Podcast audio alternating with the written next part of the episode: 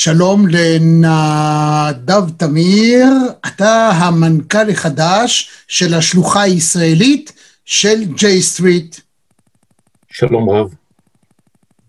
אתה דיפלומט מאוד מאוד מנוסה, ואני תכף אתן גם את הרזומה שלך, אם אתה רוצה אתה יכול לתת בעצמך. מכל מקום, אני רוצה להתחיל אה, בשאלה עוד לפני עוד הפתיחה. אה, כשטראמפ מודיע בטוויטר שהוא מכיר בסהרה המערבית, ומיד אחר כך ביבי והמלך המרוקאי מודיעים על נרמול ועל uh, התקרבות ויחסים ביניהם, למה הוא עושה את זה? כש... כשהוא מסיר מדרום סודאן את התואר הנורא של מדינת טרור, ומיד אחר כך, או כחלק מן ההסכם בין נתניהו לבין דרום סודאן, למה הוא עושה את זה? כשהוא מבטל פתאום את הסכם הגרעין שקודמו אובמה יזם כי ביבי ביקש, למה הוא עושה את זה? למה האיש הזה, דונלד טראמפ, עושה כל מה שביבי מבקש? אז ככה, אה, א', אני אומר שכדי לנתח באמת קבלת החלטות של טראמפ, צריך להיות פחות מומחה למדיניות חוץ ויחסים בינלאומיים ויותר מומחה לפסיכולוגיה. אבל בכל זאת, כשאני עשיתי מאמץ לנסות להבין מהם בכל זאת העקרונות שמנחים את מדיניות החוץ של טראמפ, הגעתי למסקנה שיש שם בסוף ארבעה אלמנטים, שלפעמים יש ביניהם, אה, דרך אגב, contradictions, יש ביניהם לפעמים קונפליקטים. קונפליקטים. ואני אתאר אותם. אחד, זה הנרקיסיזם. התחושה הזאת שאני ה-great negotiator ואני יכול לעשות מה שאף אחד אחר לא עושה, וזה אומר שאני מסתער על הסכסוך הישראלי-פלסטיני, שזה ה-holy grail של כל הסכסוכים, ואני אראה שאני יודע לפתור את זה. רגע, הוא. ניסה לעשות את זה עם, עם צפון קוריאה וזה לא הלך. בדיוק, בדיוק. מול פוטין, עם אירופה הוא הסתכסך, מה שנשאר לו אתה אומר, הדבר היחיד שיכול להציל את כבודו האבוד כנרקסיס, כאיזה איש עסקים מופלא, זה הזירה הישראלית. ואיך הוא עושה את זה? באמצעות העצות שביבי מנדב לו, והוא פועל לטובתה של ישראל, או לפחות של ממשלת ישראל כפי שהיא רואה את האסטרטגיה, והוא מצליח בזה, הנה זה מצליח לו, אות ואתה משיב. גבירותיי ורבותיי, צופות, צופים, מאזינות, מאזינים, אני גאה, שמח ומאושר לארח את פרופסור אולגה רז, שלום לך. ג'יה רון לונדון, שלום לך. שלום וברכה. סימי ריגה, how are you sir? שלום לפרופסור רפי קרסו. שלום וברכה. דוקטור אבשלום קור, שלום לך. שלום לנחמן שי. היי זאביק. דוקטור צחי בן ציון. חיים רמון, שלום. רון לבנטל הגדול, שלום. עמירם לוין, שלום. שלום, שלום.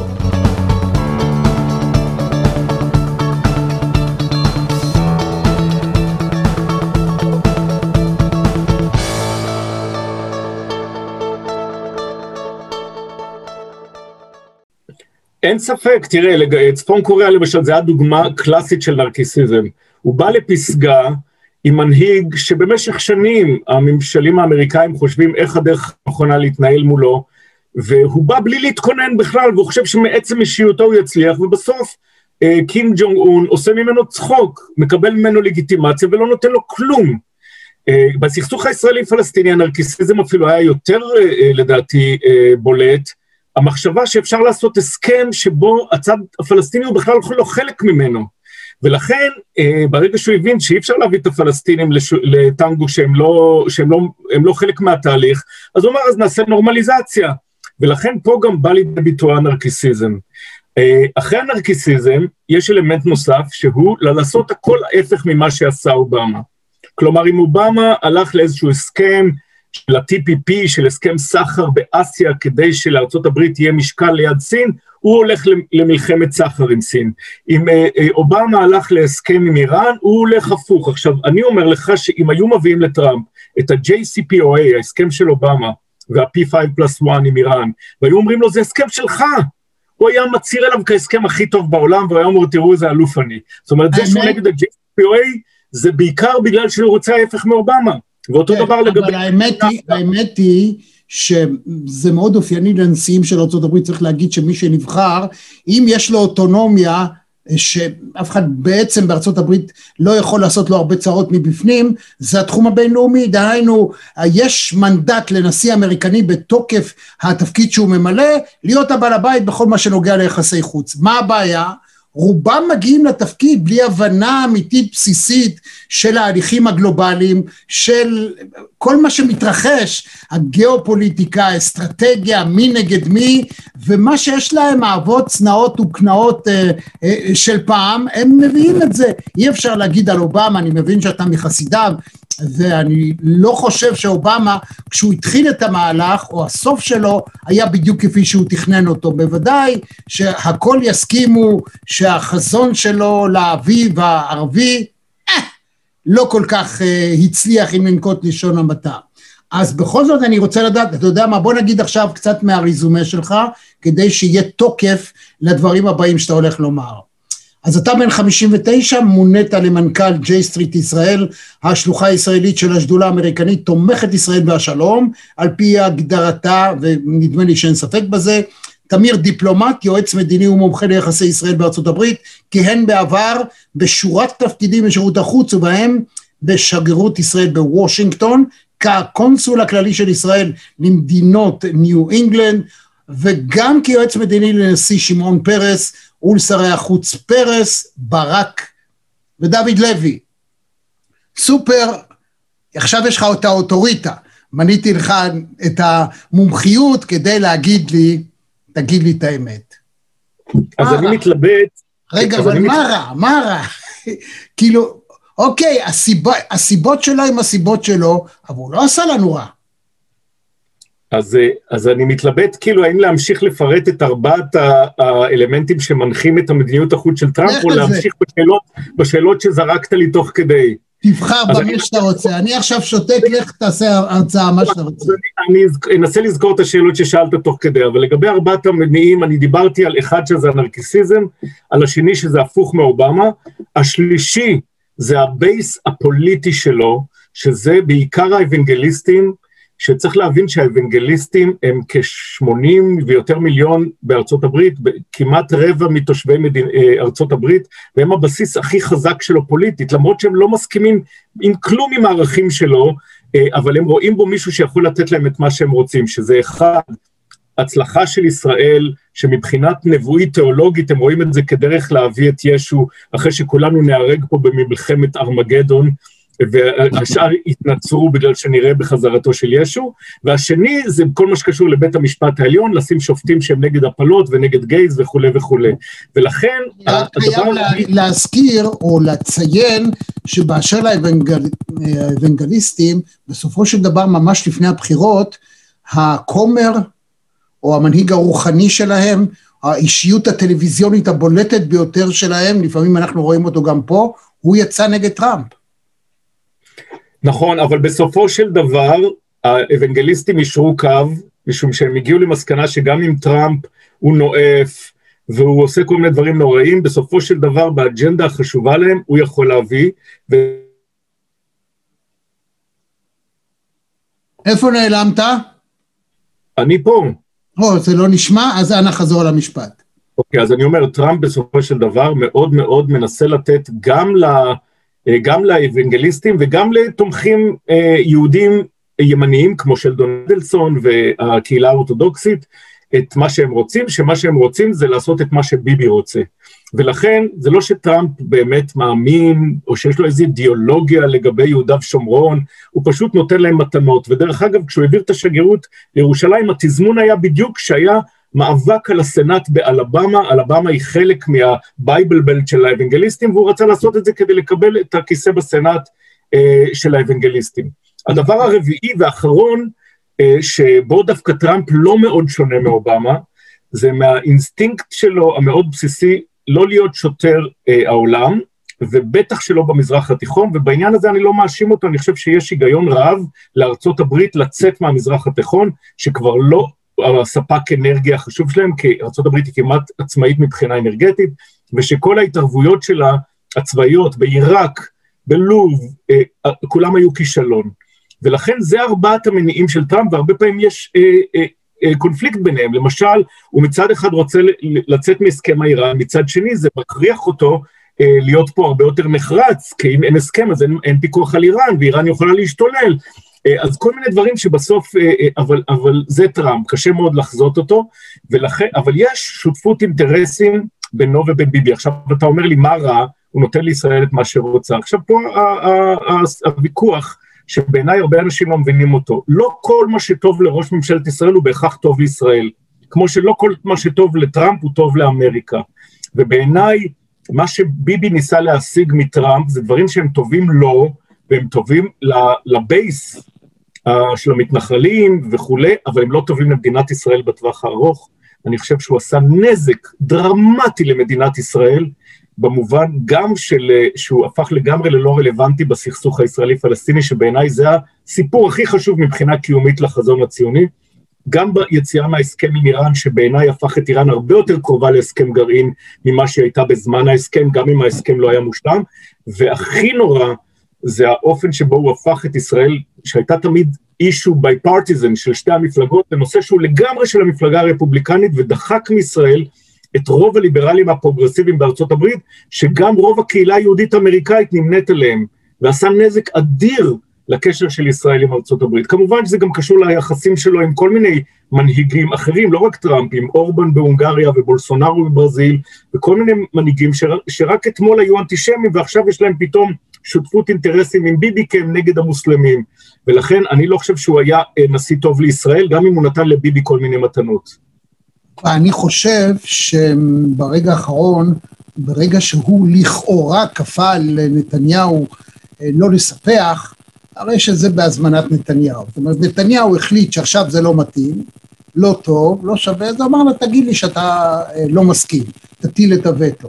כי טראמפ לא עשה שום דבר במהלך כל הקדנציה הזאת, שבסופו של דבר היה בו אפילו שמץ של מריבונת, מה שלא מתאים לו, הוא מיד הרי מסתכסך עם כל מי שאומר לו איזה מילה אחת. יש משהו קסום, יש משהו פלאי, יש משהו שהוא מעל ומעבר ביחסים בין ביבי לטראמפ, או באופן ש...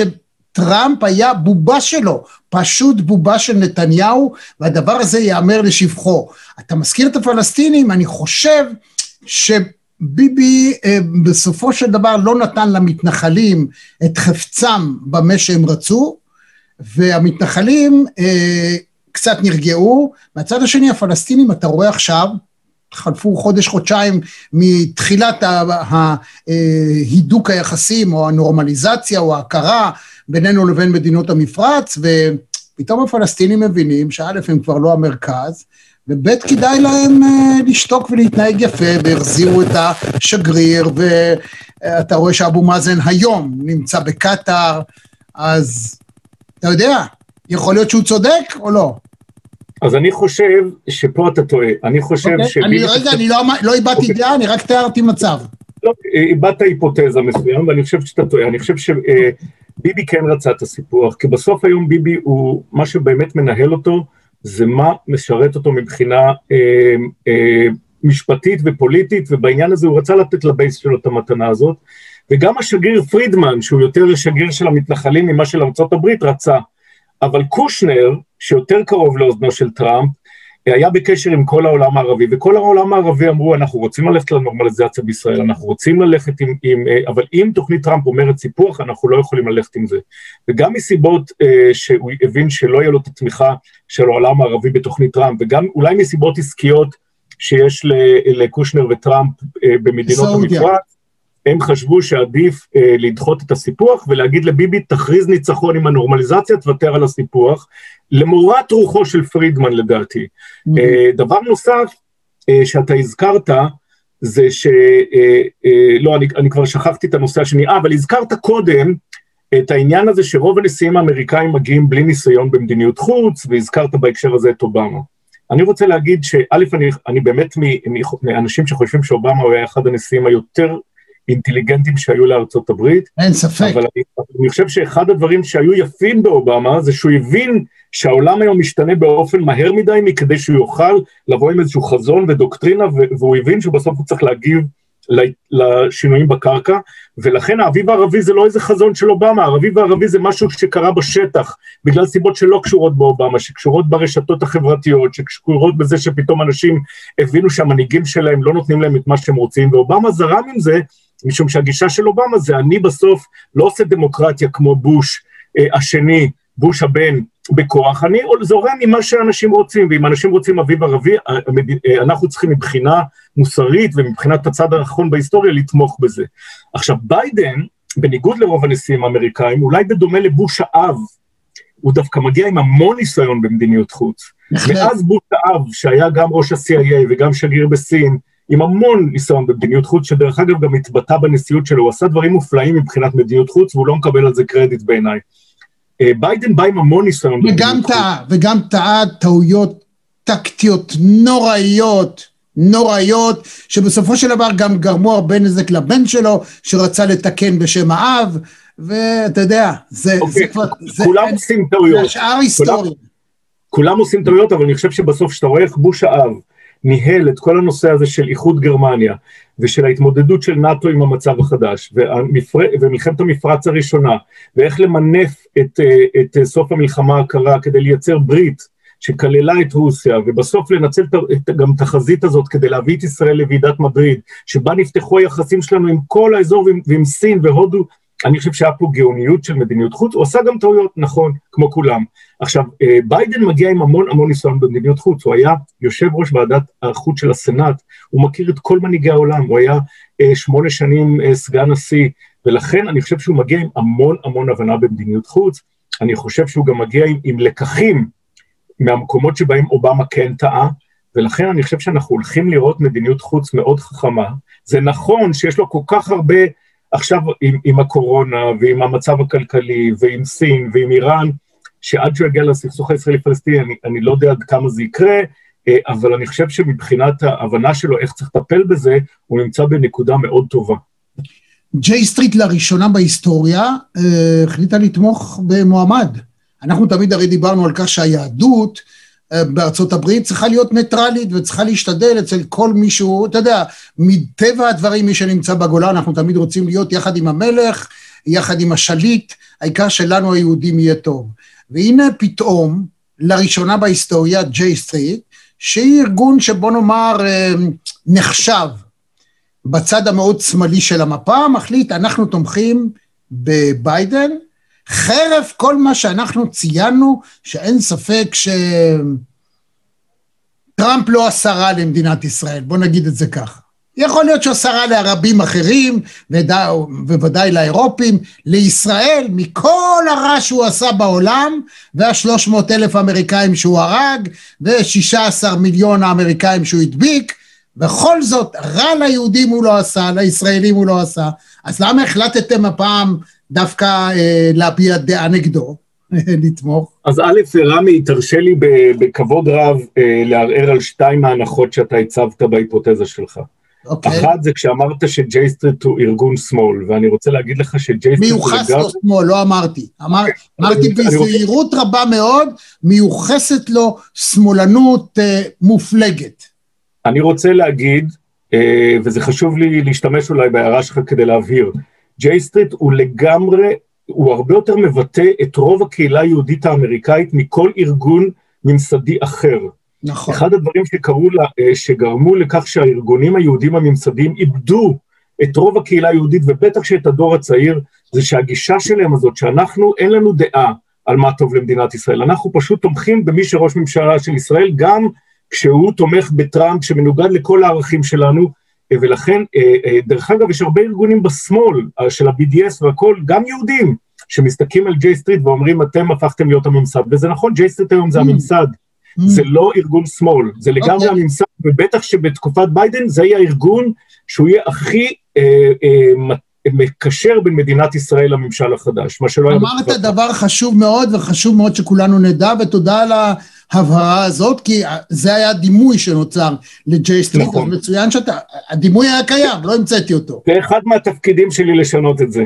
אוקיי. Uh, עכשיו, uh, ההנחה שנייה שאתה uh, חזרת עליה פעמיים בשיחה שלנו, זה שטראמפ היה טוב לישראל, ואני ממש חושב שזה לא נכון. אם אתה שואל אותי מה טוב למדינת ישראל, מה שטוב למדינת ישראל זה אה, אה, נשיא אמריקאי שמבין שפתרון שתי המדינות דורש שהוא אה, יהיה, יעבוד גם עם הפלסטינים ויעבוד עם הפלסטינים המתונים, ושהוא יעבוד כדי למנוע מישראל להפוך למדינה דו-לאומית שבה נצטרך לבחור אם אנחנו רוצים להיות אפרטהייד או שאנחנו רוצים להיות, אה, אה, להפסיק להיות מדינת הלאום של העם היהודי. אני חושב שישראל צריכה נשיא אמריקאי שמבין שבדיפלומטיה אתה יכול להשיג הרבה יותר מול איראן, כמו שראינו בכל הניסיונות האמריקאים בכוח לפתור את עיראק ואחרים, אתה לא מצליח בכוח, אתה מצליח בדיפלומטיה. אני חושב ש, שטראמפ היה נשיא רע למדינת ישראל. Okay. אוקיי. אה, ולכן, עכשיו, ג'יי סטריט, כש... ואני מסכים איתך שטוב לארגונים יהודים ולמדינת ישראל להיות bipartisan ולעבוד עם כל המפלגות, ולכן ההחלטה של ג'יי סטריט היא באמת חריגה. אבל אני חושב שטראמפ הוא חריג. טראמפ הוא לא מבטא את המפלגה הרפובליקנית שהכרנו. לא את המפלגה הרפובליקנית של ג'ון מקיין, ולא את המפלגה הרפובליקנית של בוש האב, ואפילו לא המפלגה הרפובליקנית של בוש הבן, למרות כל הנאו-שמרנים וכולי מסביבו, שידעו, שהבינו שקודם כל שמים את ערכי ארצות הברית בראש, ושהם רוצים להוביל את העולם החופשי. טראמפ סתר את כל מה שהיה מקובל, ולכן אה, הנשיאות של טראמפ אה, גרמה לג'יי סטריט לקבל החלטה שהיא באמת חריגה, אבל לדעתי מוצדקת. כי. היה, היו חייבים לעשות מאמץ פה להחזיר את ארצות הברית, שהיא מנהיגת העולם החופשי, לא רק ארצות הברית, okay. אוקיי. לאיזושהי שפיות.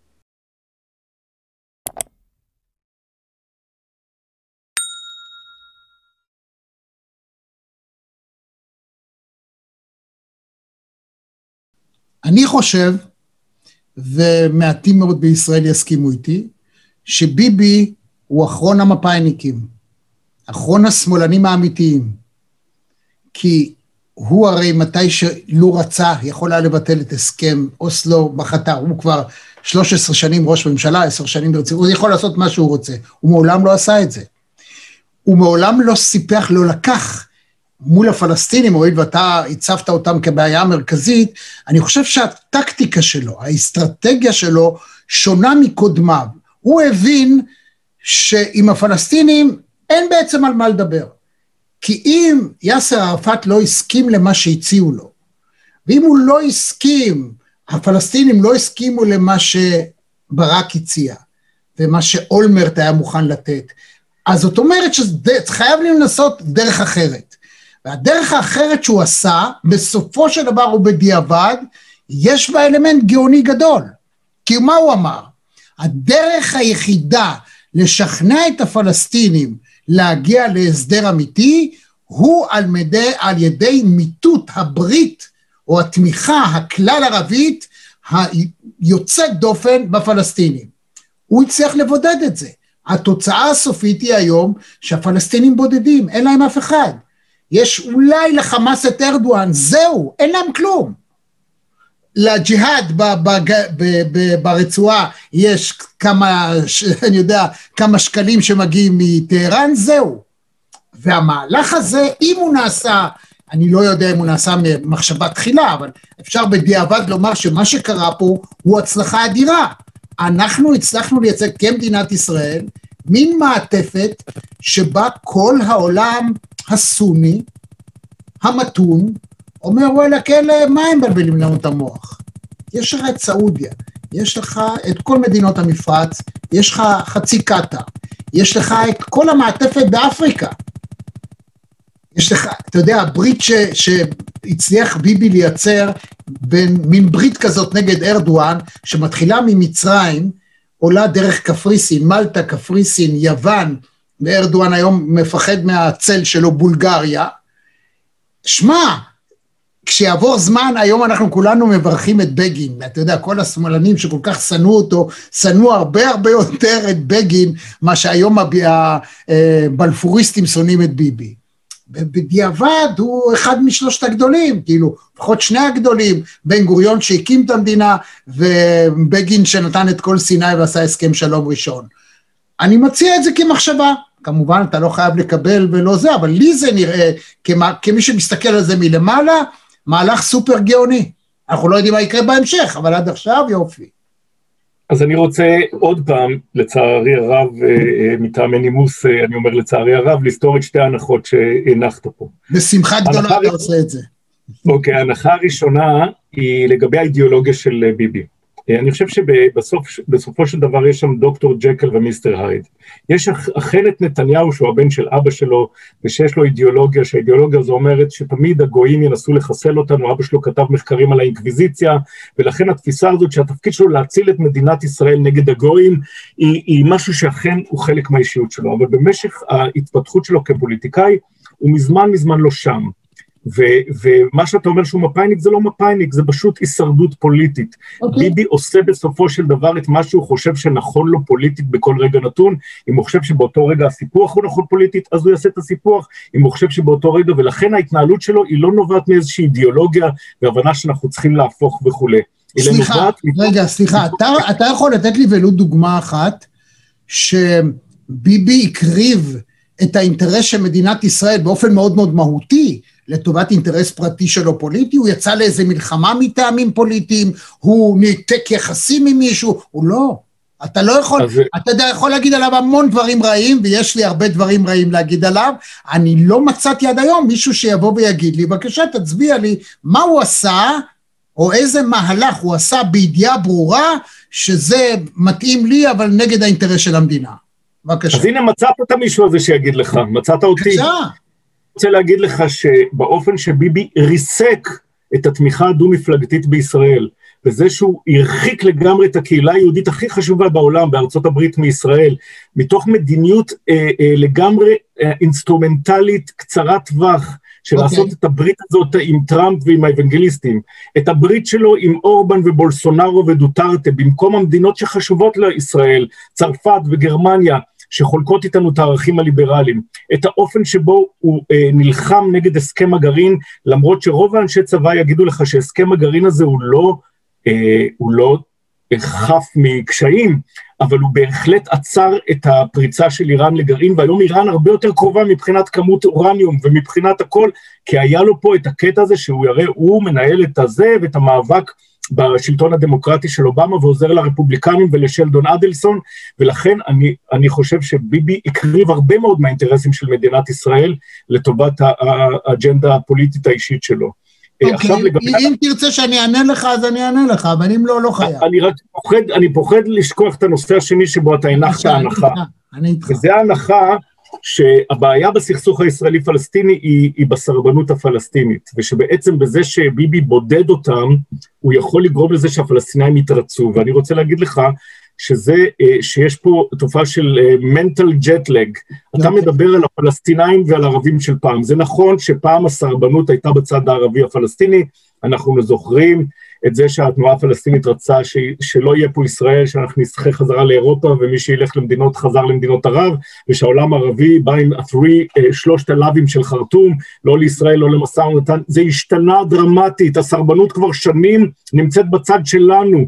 אה, בצד הפלסטיני חל שינוי דרמטי שהציבור הישראלי התעלם ממנו, חלק מזה גם בגלל הספין ש, שביבי, ופה אני לוקח, אני מסכים שהוא גאון פוליטי, הצליח למכור לנו בעזרתו של ברק, שאחרי קמפ דיוויד אמר אין פרטנר, אבל ועוד איך שיש פרטנר, כאותו אחד שערפאת עשה איתו משא ומתן, אה, אה, שבו הבוס שלי, פרס, עשה משא ומתן, ורבין, שיום אחד היה טרוריסט ויום אחד היה מדינאי, השתנה לחלוטין. אבו מאזן הוא מנהיג שמיומו הראשון אמר האינתיפאדה הייתה טעות, שתי האינתיפאדות, הטרור היה טעות, אני נותן הוראות ללקוחות שלי לשתף פעולה עם השב"כ והחמאס גם כשהציבור שלי קורא לי משת"פ עם הכיבוש. והעולם הערבי עבר מהשלושת הלאווים של חרטום לתוכ... לתוכנית, היוזמה הערבית שהתחילה כיוזמה סעודית שאומרת חבר'ה תפתרו את הסכסוך הזה.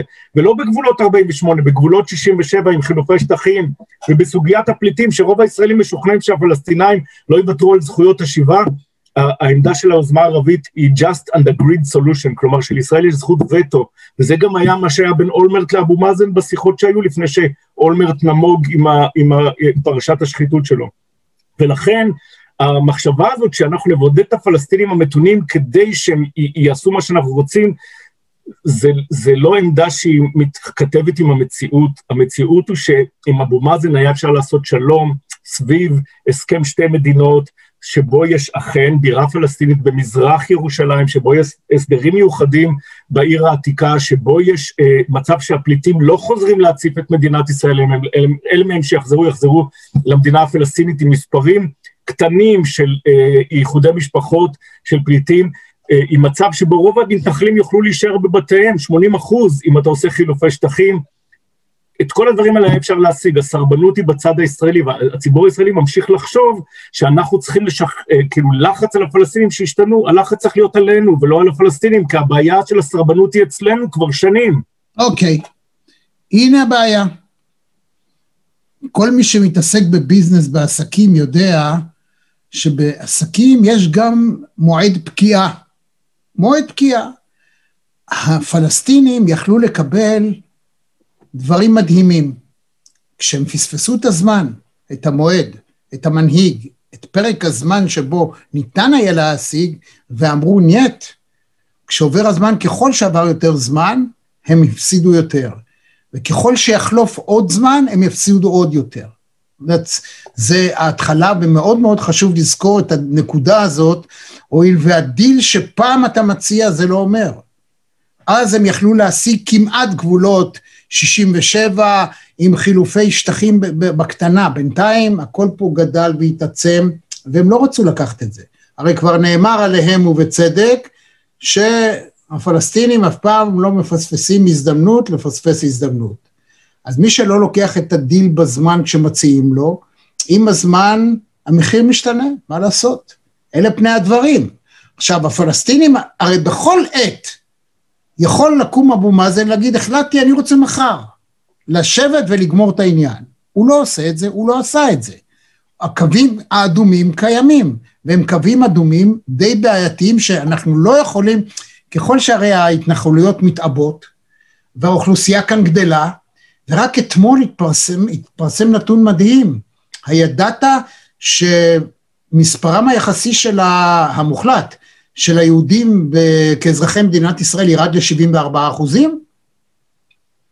רבע מאזרחי ישראל כבר לא יהודים. זה... לא, לא ידעתי. כן. אני ידעתי על 20 אחוז לא... על 20 אחוז לא... זה ידעתי. היה הרבה מאוד שנים, וזה מתכרסם, ויורד כן. ויורד ויורד. זה מאוד מפתיע אותי, כי אני חושב שדווקא אה, הילודה אצל ערביי ישראל קטנה, לעומת המספרים שהיו בעבר, ודווקא אצל החרדים היא נמשכת. יכול להיות, אני באמת, אני באמת, ראיתי את זה פשוט, זה התפרסם, וגם אני נדהמתי מן הנתון הזה, אבל זה אומר שאתה יודע, תראה, בן גוריון, הרי הימין אמר לו עזוב את זה, והוא ב-47 אמר אני לוקח מה שאפשר לקחת. חצי, חלוקה, פה, תביאו. הערבים לא רצו. וכיוון שהם לא רצו, המצב היום כפי שהוא. אילו היו רוצים, אז עד היום המצב היה מן הסתם, ולא היו פורצות מלחמות, אז עד היום זאת הייתה מדינה זערורות, זערורה קטנטנה, והם היו מה שהם, אבל הם לא רצו, והנה, בן גוריון לקח, גם ביבי אני חושב, שהוא הבין שאי אפשר בדרך אחרת, הוא ניסה דרך אחרת, אה, דרך שונה. הזכרת את האירופים אה, כפרמטר מרכזי. אני חושב שנתניהו זיהה בזמן את ההתפוררות של הגוש האירופי, ואת זה שהוא מפסיק להיות פקטור אמיתי, ואכן האירופים הם היום כלום ושום דבר. אנחנו רואים התפוררות, זה לא רק הברקזיט, אלא הרבה מאוד, אתה רואה את מה שקורה באירופה. אני חושב שביבי זיהה את זה, לא דובר על כך, אבל הוא התחיל לזלזל בהם. הוא כבר לא חשש מ...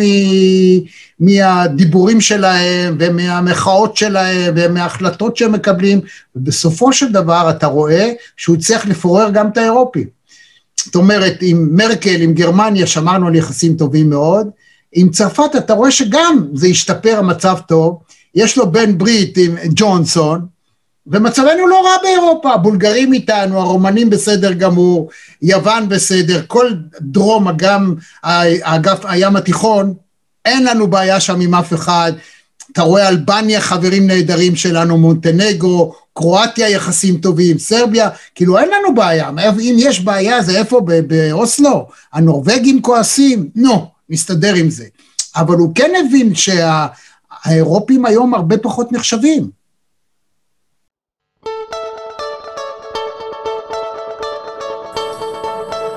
גבירותיי ורבותיי, צופות, צופים, מאזינות, מאזינים, אני גאה, שמח ומאושר לארח את פרופסור אולגה רז, שלום לך. ג'יה רון לונדון, שלום לך. שלום וברכה.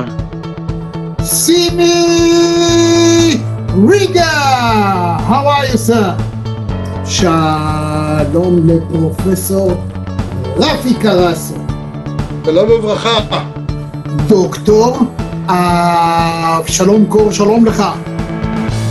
שלום לנחמן שי. שלום, שלום רמי, מה זה השין היה ארוך כזה, השין, כן, אוקיי, שי, כן. אני בדרך כלל אומר את השם הפרטי כמו גול. נא...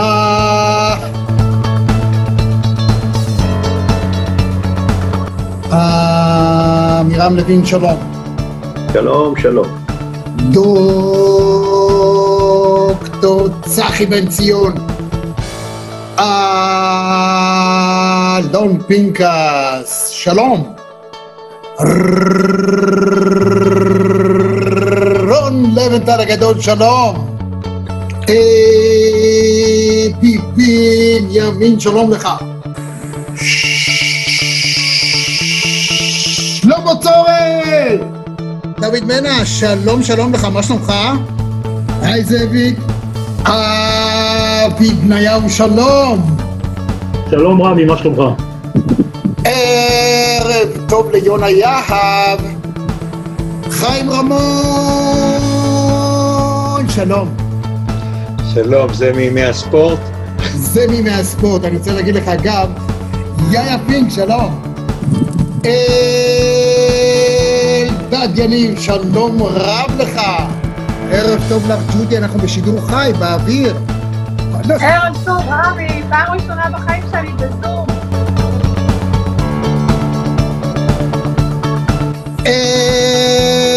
אדי ובנון, שלום לך. רוני אימון, שלום.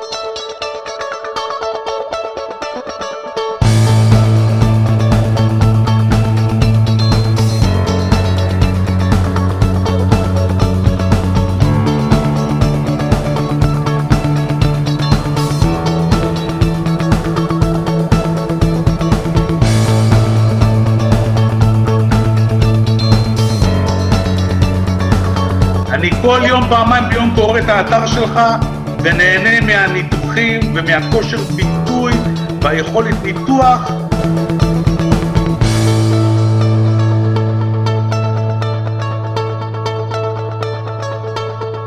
יעקב הלפרין, שלום לך. שלום, צהריים טובים. איך המשקפיים שלי? מה זה קוליות? חבל על הזמן.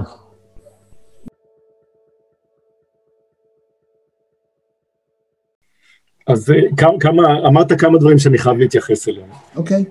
ראשית, לסיפור הזה של, אה, אה, אמרת שנאמר על הפלסטינים שהם לא פספסו הזדמנות לפספס הזדמנות, ואמרת בצדק. אני מסכים שזה אכן נאמר על ידי אבא אבן, אבל אני לא מסכים שזה בצדק. זה כן היה בצדק בזמנו. אני חושב שהמציאות לגמרי התהפכה, ואתה ממשיך לדבר על הערבים של פעם ועל הפלסטינאים של פעם, וזה לא המצב. אבו מאזן, אבו מאזן, במשא ומתן שלו עם אולמרט, כבר הפער היה בין אה, אה, 6.1 חילופי שטחים ל-1.9 והם היו מגיעים ל-4. עכשיו, אני לא אומר, אני לא בא פה בתור דובר של אבו מאזן, אני חושב שיכול להיות שהוא עשה טעות שהוא לא הכריז על מה שהוא השיג עם אולמרט ומנסה לקבע את זה. אני לא אומר שלא, אבו מאזן עשה הרבה טעויות, אבל הטעות המרכזית נעשתה בצד שלנו. עכשיו, אתה מתייחס גם על היחס שלנו עם אירופה וגם היחס לפלסטינאים, כאילו יש פה איזשהו מצב שאנחנו חייבים לנצח אותם בזירת המשא ומתן, ובעיניי זה לא הראייה הנכונה של, של המטרות של מדינת ישראל. אנחנו כבר ניצחנו אותם, אנחנו חזקים. הבעיה היא, זה לא שאנחנו עושים להם טובה שאנחנו רוצים את פתרון שתי מדינה, המדינות, אנחנו עושים טובה לעצמנו, משום שהדרך היחידה לציונות לשרוד, זה אם אנחנו נימנע מהקטסטרופה הדו-לאומית, שאתה רק חיזקת אותה במספרים שנתת, שבסוף בין היד, הים לירדן יהיו יותר לא יהודים מיהודים, ואז אנחנו נצטרך לבחור, האם אנחנו מדינת אפרטהייד שבה ללא יהודים אין זכות הצבעה, או שאנחנו שומרים, או שאנחנו מוותרים על היכולת שלנו להיות מדינת הלאום של העם היהודי, שזה סוף הציונות. ולכן זה לא מתנה שאנחנו נותנים לפלסטינים. ואותו דבר עם האירופאים, המחשבה שאנחנו נלחמים עם האירופאים, בסוף האירופה הזאת זה האירופה ש, שהיא הערש התרבותי שלנו, שהיא זאתי שמאפשרת לנו את תוכניות המדע, ואנחנו כל הזמן מתייחסים אליה כאויבת. מה אנחנו מקבלים מזה? למה זה טוב? במקום להבין שבדיפלומטיה הדבר הכי חשוב הוא לזהות את הווין ווין ולא את הזירו סאם, אנחנו כל הזמן מחפשים את הזירו סאם. אז ניצחנו את, את, את צרפת וגרמניה ואת הנורדיות, כי אנחנו עכשיו יש לנו חברים באירופה האנטישמית וה, והקיצונית הפופוליסטית. איך זה עוזר למדינת ישראל בטווח הארוך? זה עוזר לנו לא למצוא פתרון לסכסוך הישראלי-פלסטיני, שבעיניי הוא לא אינטרס ישראלי. אבל במקום להתחבר עם המדינות החשובות לנו, והמדינות שהן באמת החלק מהעולם החופשי המשמעותי, אנחנו מתחברים עם, ה, עם המשטרים הכי הכי בעייתיים, משטרים ש, שגם היו אנטישמים לא מזמן. אורבן הזה, זה שעכשיו הוא פתאום חבר שלנו, זה בגלל שהוא חושב שהיהודים כבר לא בעיה, עכשיו הבעיה זה המהגרים המוסלמים. ובגלל שהוא מזדהה עם ביבי גם בעניין הזה של להתייחס ל, לרשות השופטת ול, ולתקשורת כאויב, אז פתאום יש אחדות אינטרסים. איך זה טוב למדינת ישראל אני לא רואה. אז אם אתה אומר לי שביבי הוא גאון בטקטיקה ובהישרדות, אני מסכים איתך. אבל כשאתה טוען שזה גם טוב למדינת ישראל, פה אני לחלוטין לא, לא, לא מסכים. לא, אני לא אמרתי שזה טוב או רע. אני מנסה פשוט לנתח את המצב. אני חושב שביבי הוא בהחלט גאון, וזה אחת הבעיות שלנו, כי הוא גאון הישרדותי פוליטי, אבל, אה, אבל הוא לוקח את מדינת ישראל למקומות רעים מאוד. עכשיו, מה אומר ג'יי סטריט, ולמה בעיניי ג'יי סטריט היא בשורה אדירה למדינת okay. אוקיי. ישראל, ואני, ואני זיהיתי אותה עוד כשהייתי קונסול כללי בבוסטון, והגיעו אליי החבר'ה האלה, ואמרו, אנחנו הקמנו ארגון חדש, ואנחנו רוצים לספר לך על הארגון הזה, mm-hmm. והשגרירות בוושינגטון לא רצו לשמוע מהם, ואני אמרתי להם, חבר'ה, יש פה הזדמנות פז, כי יש פה יהודים, שמרגישים שהארגונים הממסדיים לא מייצגים אותם, שמרגישים שהם רוצים לאהוב את ישראל, אבל לא לאהוב אותה בדרך שאם אתה אוהב את ישראל אתה גם אוהב את הליכוד, ורוצים למצוא דרך אחרת לתמוך בישראל, וזו הזדמנות גדולה, כי במקום שהיהודים יהפכו להיות או אפאתיים או תומכי BDS, הנה יש להם דרך, ג'יי סטריט, שהם יכולים לתמוך ב, גם בישראל וגם בשלום, וזו הזדמנות אדירה, ולכן אני מאושר מההזדמנות הזאת שנפלה בחלקי לעבוד עם ג'יי סטריט, כי ג'יי סטריט בעצם הוא, הוא, הוא עושה וי על כל הקופסאות שחשובות לי, על הקשר בין ישראל ליהדות העולם ובעיקר יהדות ארצות הברית, על, על, על, על הצלת היחסים בין ישראל לארצות הברית, שיהיו bipartisan, שיהיו אה, תומכי דיפלומטיה ולא רק אה, תומכי מלחמות, על ה, על ה, ו, וגם על הסיפור של הסכסוך הישראלי-פלסטיני, שאני חושב שהדרך הנוכחית לוקחת אותנו לאבדון. ואני חושב שהמצב שבו הפוליטיקה היהודית הפריעה כל הזמן לממשלים אמריקאים לעשות את מה שעשה קרטר בזמנו, שהביא לנו את השלום עם מצרים, זה בסוף ההיסטוריה תשפוט שזה היה נזק אדיר למדינת ישראל. Mm. וכל ההישגים האלה כביכול של ביבי, הם אלה שהנציחו אותנו במצב הנוראי שבו אנחנו אה, תקועים בלי פתרון לסכסוך הפלסטיני, ובמצב שאנחנו לא באמת יכולים לפתור את הסיפור האיראני, ובמצב שכבר ארה"ב אין לה שום השפעה בסוריה, וזה רק טורקיה, איראן ו- ורוסיה שקובעות מה יהיה שם. ולכן אני מאושר שאני יכול להיות בארגון שבסופו של דבר תומך במדיניות אמריקאית שהיא באמת טובה לאינטרסים של ישראל בטווח הארוך, גם אם היא לא אומרת כן על כל דבר שאומרים במרכז הליכוד.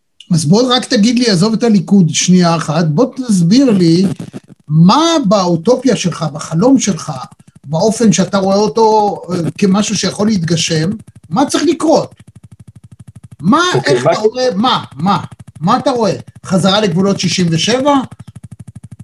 אז אני אגיד לך, אה, אני אתן לך רפרנס. בעיניי, okay. אוקיי. תיכנס, תיכנס לאתר של יוזמת ג'נבה, okay. אוקיי. ותראה את ההסכם שהם אה, הגיעו לשם במשא ומתן אה, בין ביילין ואנש, ואנשים שתמכו בו, חלקם גנרלים אה, כמו אמנון שחק ואחרים, לא אנשים שרוצים להפקיר את ביטחון מדינת ישראל, ותסתכל על ההסכם שהם הגיעו עם הפלסטינים בברכת הממסד הפלסטיני, ותראה, זה בסוף מה שאני רוצה שיקרה פה. אני רוצה שבסופו של דבר כן, תהיה מדינה פלסטינית בגבולות שהם 22 אחוז מפלסטין הגדולה של, ה, של האימפריה העות'מאנית, כן? לא, זה לא פחות או יותר, כי החילופי שטחים האלה הם דרמטיים, ואנשים לא מבינים את זה. תסתכל גם במפות של שאול אריאלי, שעשה על זה עבודה נפלאה.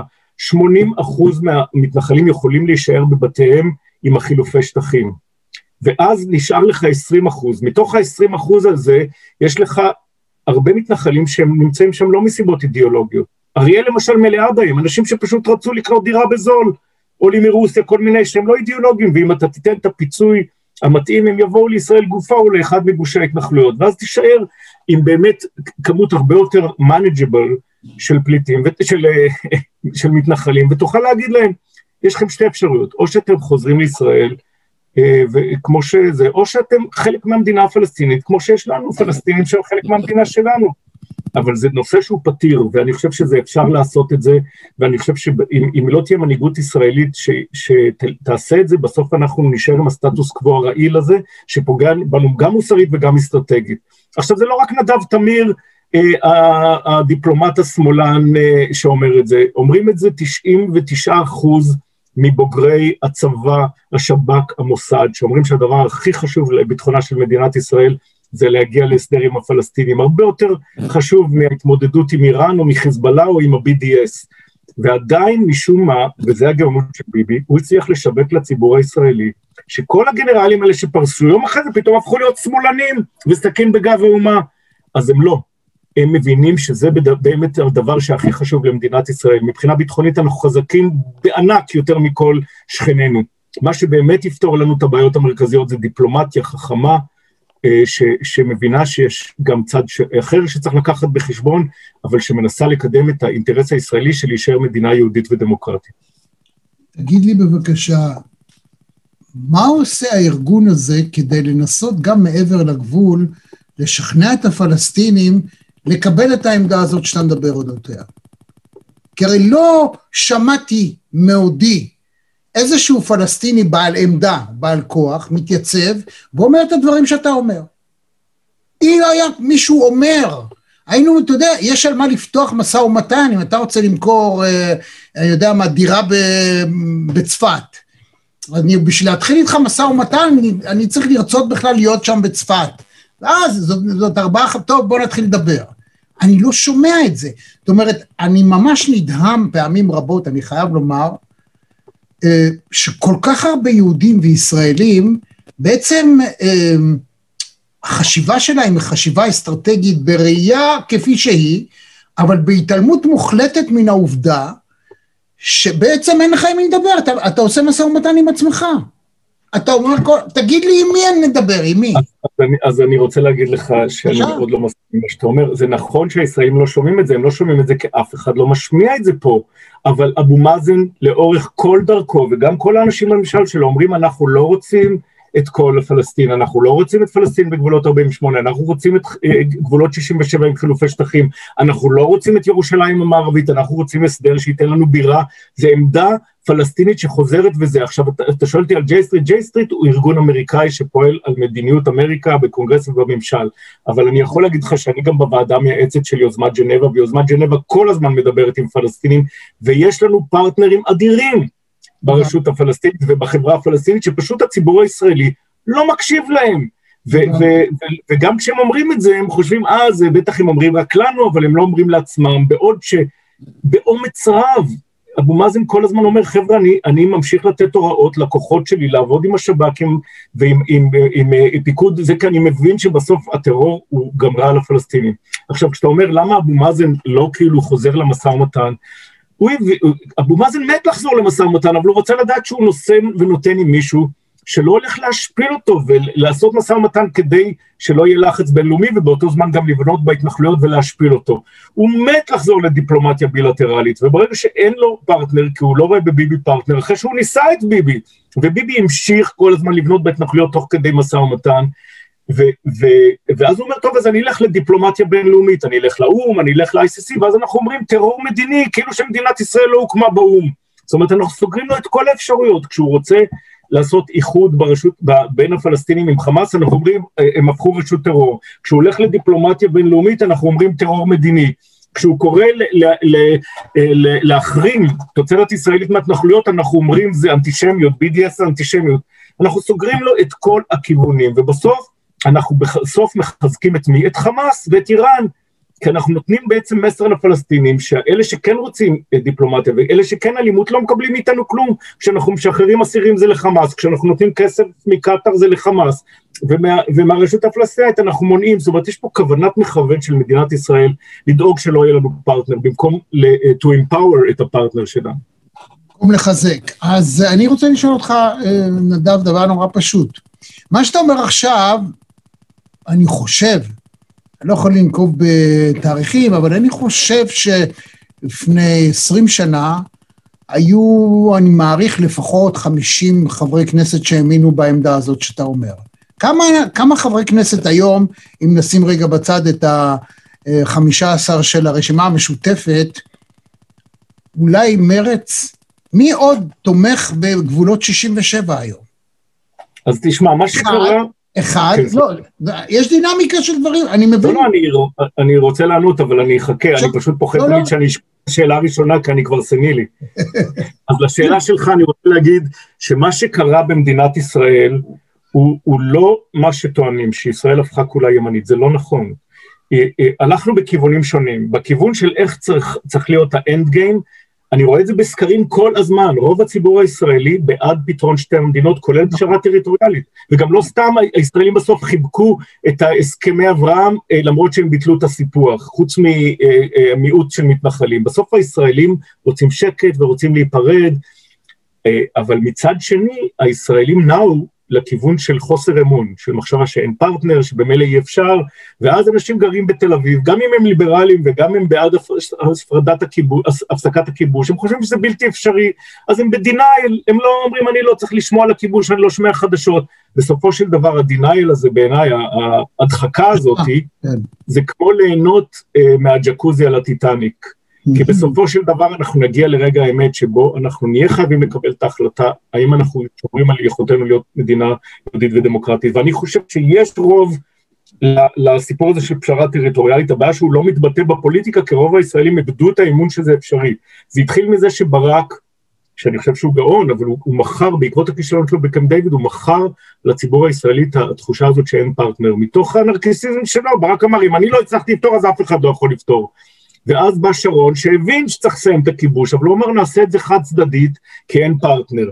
ובמקום לחזק את, את הפרטנר, הוא חיזק את חמאס, כי הוא יצא ונתן לחמאס את האפשרות להגיד, ישראל יצאה מעזה בגלל כוח הטרור. ו, וככה אנחנו ממשיכים וטועים. אבל אני חושב שביום שתהיה בארץ מנהיגות מהסוג שהייתה פעם, של מנהיגים שאכפת להם מהם ולא רק מה... אה, אה, שאכפת להם מהמדינה ולא רק מהם, ו-will articulate, כאילו שהם יעבירו את המסר הזה של החזון של השלום, אתה תראה שרוב הציבור הישראלי יתמוך בזה. ודוגמה טובה מההיסטוריה הישראלית שמראה לך כמה הציבור הישראלי הוא בסופו של דבר מבולבל יותר ממה שהוא נגד הסדר. כששרון התמודד בבחירות, הוא אמר נצרים ותל אביב זה אותו דבר.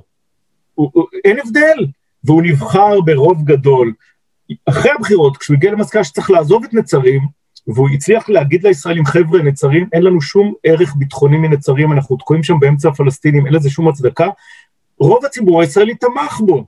ולכן זה מראה שהציבור הישראלי בסופו של דבר בנושא הישראלי-פלסטיני הוא מבולבל, ובגלל שהוא מבולבל הוא מעדיף להתעסק במחיר הקוטג' או בכן ביבי לא ביבי, ולא מתעסקים בנושא שבעיניי הוא הנושא הכי קיומי למדינת ישראל, ולדעתי כשיהיה מנהיגות כזאת אה, אמיתית, וכשיהיה עזרה מאמריקה, שזה התפקיד אה, של ג'יי סטריט בין היתר לייצר, מישהו שיכול לעזור לנו, כמו שקרטר עזר לנו להשיג את השלום עם מצרים, שאף אחד לא האמין שהוא אפשרי, אה, אני חושב שבסופו של דבר זה יכול לקרות, ויהיה לזה מספיק תומכים במדינת ישראל.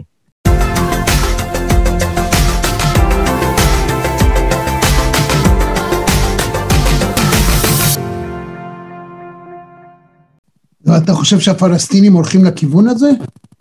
אני חושב שהפלסטינים הם, הם כבר הרבה זמן שם. אה, הם שם. זאת אומרת, אתה אומר שעדיין הכל, כל האשמה היא בנו.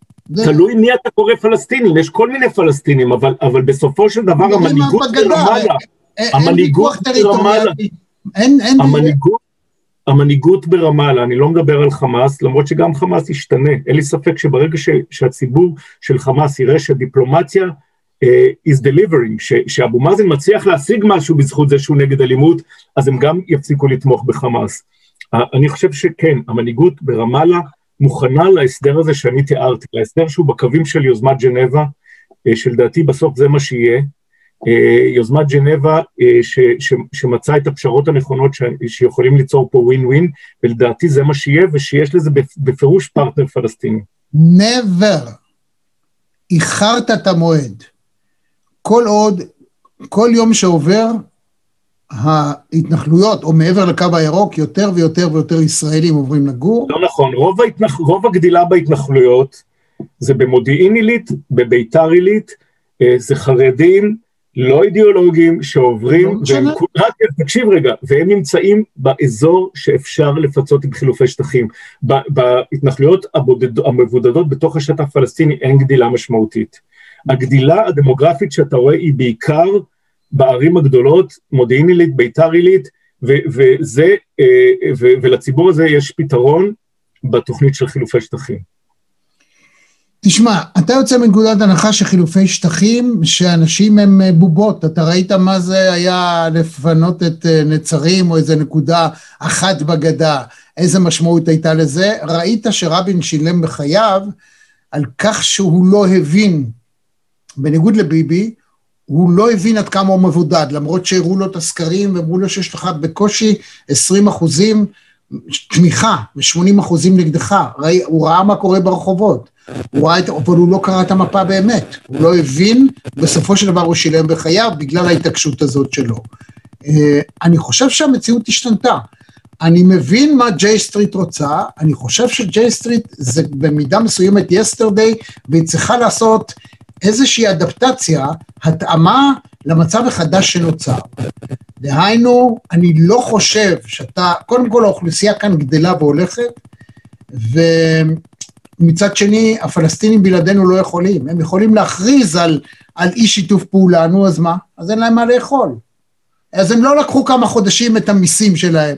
לא, אל תיקחו. בסוף הם באו עכשיו, באו, התחננו טוב, תביאו לנו. כי אז לא היה להם מה לאכול. אין להם כלום בלעדינו, הם תלויים בנו. וכשזה, היום בשביל, אתה יודע, לקבל אה, מכשיר הנשמה בעזה, בסוף הם תלויים בנו. אז עושים עסקאות כאלה ואחרות. אני נורא נורא חבל לי, אני. מה אני אגיד לך, עצוב לי לראות עד כמה אנחנו פה נטועים בסביבה של אנשים שבשום פנים ואופן לא מוכנים להגיע איתנו להסדר, והם לא מבינים שהעם היהודי תשמע, בגין נתן כל מילימטר וכל סנטימטר, ואתה יודע, בשביל חייל אחד נתנו אלף רוצחים. אלף, אלף uh, מחבלים שמהם היו מאות רוצחים.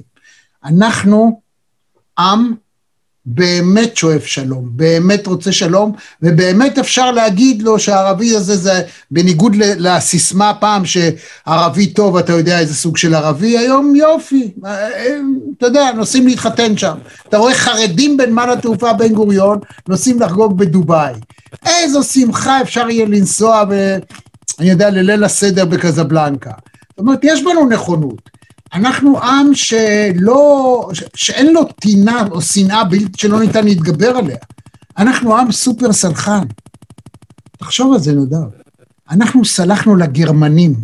תבין, הם שחטו לנו שישה מיליון בני אדם, גרמניה היא בת ברית שלנו החל מסוף שנות החמישים. אתה, זה לא יעלה על הדעת. אף אחד לא חושב על זה, הוא לא מנתח את עומק הסלחנות הנטועה בנו כעם ישראל. אגב, גם ג'יי סטריט וכל מה שאתה מדבר אודותיו, העמדות שלכם, הן רק מראות עד כמה ישנה פתיחות, פתיחות, שהוא אויב כרגע, אבל למעשה הוא לא אויב, ואף אחד לא אויב שלנו. ואני אוהב את הגישה הזאת. אני חושב שכולנו, אתה יודע, אין גישה יותר הומניסטית אמיתית ונכונה. באמת, המין האנושי זה מין האנושי. כל אחד מתבדל בדתו, אתה יודע, בתרבותו, זה בסדר גמור, אבל בסוף אנחנו אומרים יאללה, ואוכלים חומוס, ואתה יודע, חצי מהשפה העברית שרוצים להגיד למישהו תסתלק, אומרים לו תתחפף, זה הכל בערבית. ובאמריקה כשהיית אומרים מענץ', ומדברים יידיש. אז כולנו... רמי, רמי, תקשיב רגע. הניסיון שלך לייצר כאילו שלכל העם היהודי יש את אותו אופי ולכל העם הערבי יש אותו אופי, לא, לא, לא מדבר אליי. אני חושב okay. שיש יהודים מהסוג הזה, יש יהודים מהסוג ההוא, ויש ערבים מהסוג הזה, וערבים מהסוג הזה, ואני חושב שאת אותה ציפייה לשלום ולנורמליות יש גם אצל הערבים. אוקיי. Okay. אני גם חושב שזה שאתה אומר, כן, הם חייבים אותנו, הם חייבים אותנו, זה עדיין התייחסות לערבים, כאילו שהסדר זה, זה משהו שאנחנו נותנים להם כטובה, ו, ואני מנסה להגיד לך שזה אינטרס דרמטי של מדינת ישראל. עכשיו, הסיפור הזה, ש, שתמיד אנחנו הקורבן והם כולם הרעים, זה היה נכון כשהיינו בשטטל באירופה או בפוגרומים וזה, די, הציונות אומרת לנו, רבותיי, נגמר הקורבנות, עכשיו הזמן שלכם לקחת את היוזמה ולקחת את האחריות ולהשיג את הפתרונות השלום, לא כטובה, כמשהו שטוב למדינת ישראל, וככה גם אה, יוגדר בהגדרת העצמאות, בהכרזת העצמאות של מדינת ישראל. אה, אנחנו כל הזמן ממשיכים להתנהג כאילו אנחנו היהודי בשטטל המסכן, והערבים ככה עושים לנו, וזה ככה עושים לנו, די, נגמר. אנחנו, יש לנו את הצבא הכי חזק בעולם, בעולם אני מגזים, הכי חזק באזור, יש לנו כלכלה הכי חזקה באזור, אנחנו הפכנו לסטארט-אפ ניישן, אנחנו רק הולכים ומתחזקים. ממצב שלא היה לנו אה, ידידים, יש לנו ידידים.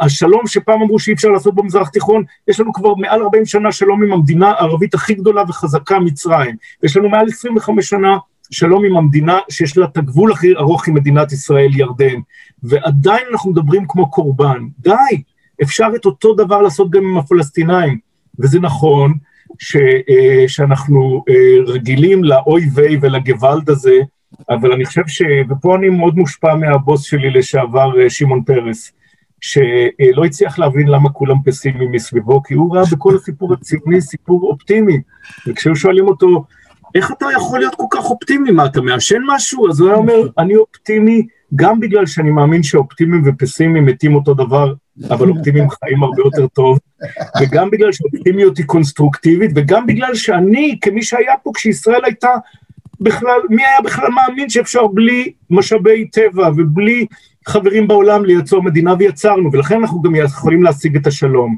ולכן הפטליזם שאתה מציג פה, בעיניי הוא, הוא, אה, הוא לא מתאים. אגב, זה לא עמדה שלי, אני לא מציג לא, לא, אני, אתה שם כמראיין היפותזה. כמראיין, בסדר אוקיי. גמור, אבל בשביל שיהיה לי מעניין אני צריך להתווכח איתך.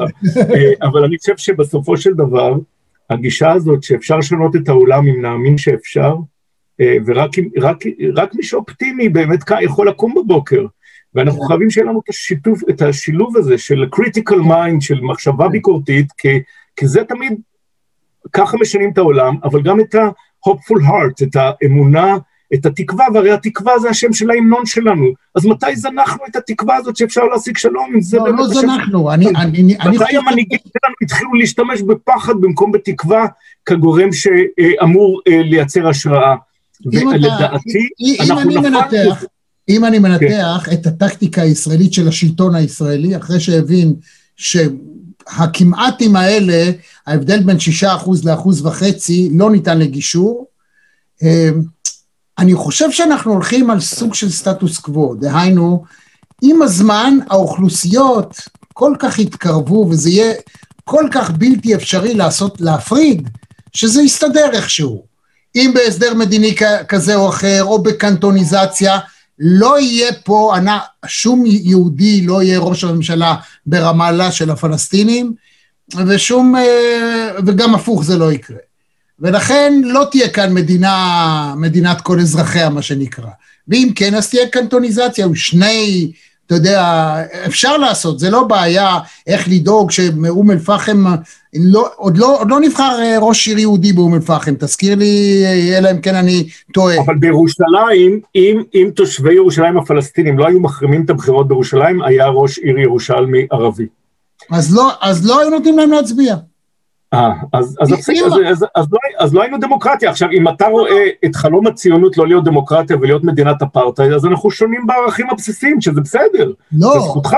אני לא אמרתי, לא, קודם כל זה לא, זה לא, זאת לא עמדתי, אני רק אומר שבסופו של דבר יש לך, אף אחד מאיתנו לא רוצה להיות כובש של אף אחד אחר, ומדינת ישראל אחרי מה שהיא יכלה בלבנון, לא יהיה מנהיג או ראש ממשלה או מפקד צבא שימליץ עוד פעם להיכנס 40 קילומטר לתוך לבנון, לא יעשה, אלא באמצעים אחרים.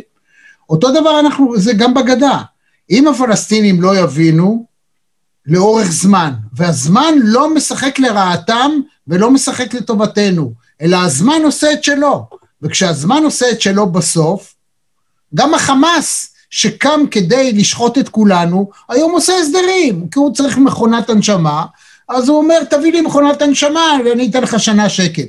תשמע, אגב, אתה יודע, אני לא יודע אם אתה יודע, אבל אצל הערבים אין שלום כשלום, המילה סלאם זה שמתראים. אצלהם ההודנה, בגלל החברה השבטית, אז למעשה, מאיפה זה נוצר? אנחנו כאן חשבנו שההודנה זה משהו, אה, ככה זה עובד. אם היו שני שבטים והיו שני בארות במדבר, ואחד התייבשה, בעיר אחת התייבשה זה דברים שקורים.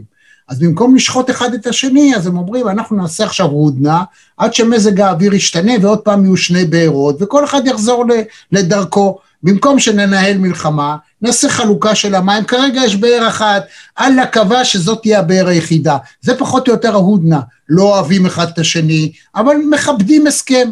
תראה עם המצרים. אני לא... מכיר את הנרטיב הזה, אני מכיר את הנרטיב האוריינטליסטים, שאנחנו יודעים בדיוק את המנטליות הערבית, אה, ואני אומר לך שגם העולם הערבי משתנה, כמו שגם העולם הנוצרי, צריך לזכור שמי שבסוף רצח הכי הרבה יהודים זה הנוצרים ולא ערבים, ושהתקופת התור של העם היהודי היה בספרד כשבתחת השלטון הערבי. ולכן כל האמירות האלה, אה, אה, שזה האופי וזה המנטליות, אני פחות מקבל אותן. אפשר להשיג שלום עם ערבים, הוכחנו את זה עם מצרים, הוכחנו את זה עם ירדן, הוכחנו את זה עכשיו עם הסכמי אברהם, ואנחנו יכולים גם לעשות את זה עם הפלסטינים, ויפה שעה אחת קודם. אני פשוט חייב לעלות תכף על שיחת זום. להפך, זה מצוין. אז כן. uh, פתחת, סגרת בעניין מאוד מאוד, אתה מקווה, אני מאחל לך הצלחה בתפקידך כאן, ג'ייסון כראש השלוחה הישראלית. במהרה בימינו אמן שאנחנו נראה הסדר שלום, ובאמת אה, נלך כולנו לרקוד ב... לא יודע איפה. איפה ביריף? רמי, זה תלוי רק בנו. אם אנחנו נאמין שאפשר, אנחנו גם נעשה שיהיה אפשר. זה בדיוק תכלית הציונות ותכלית התקווה שהיא ההמנון שלנו. תצטרף לתקווה של ג'יי סטריט ותראה שנצליח.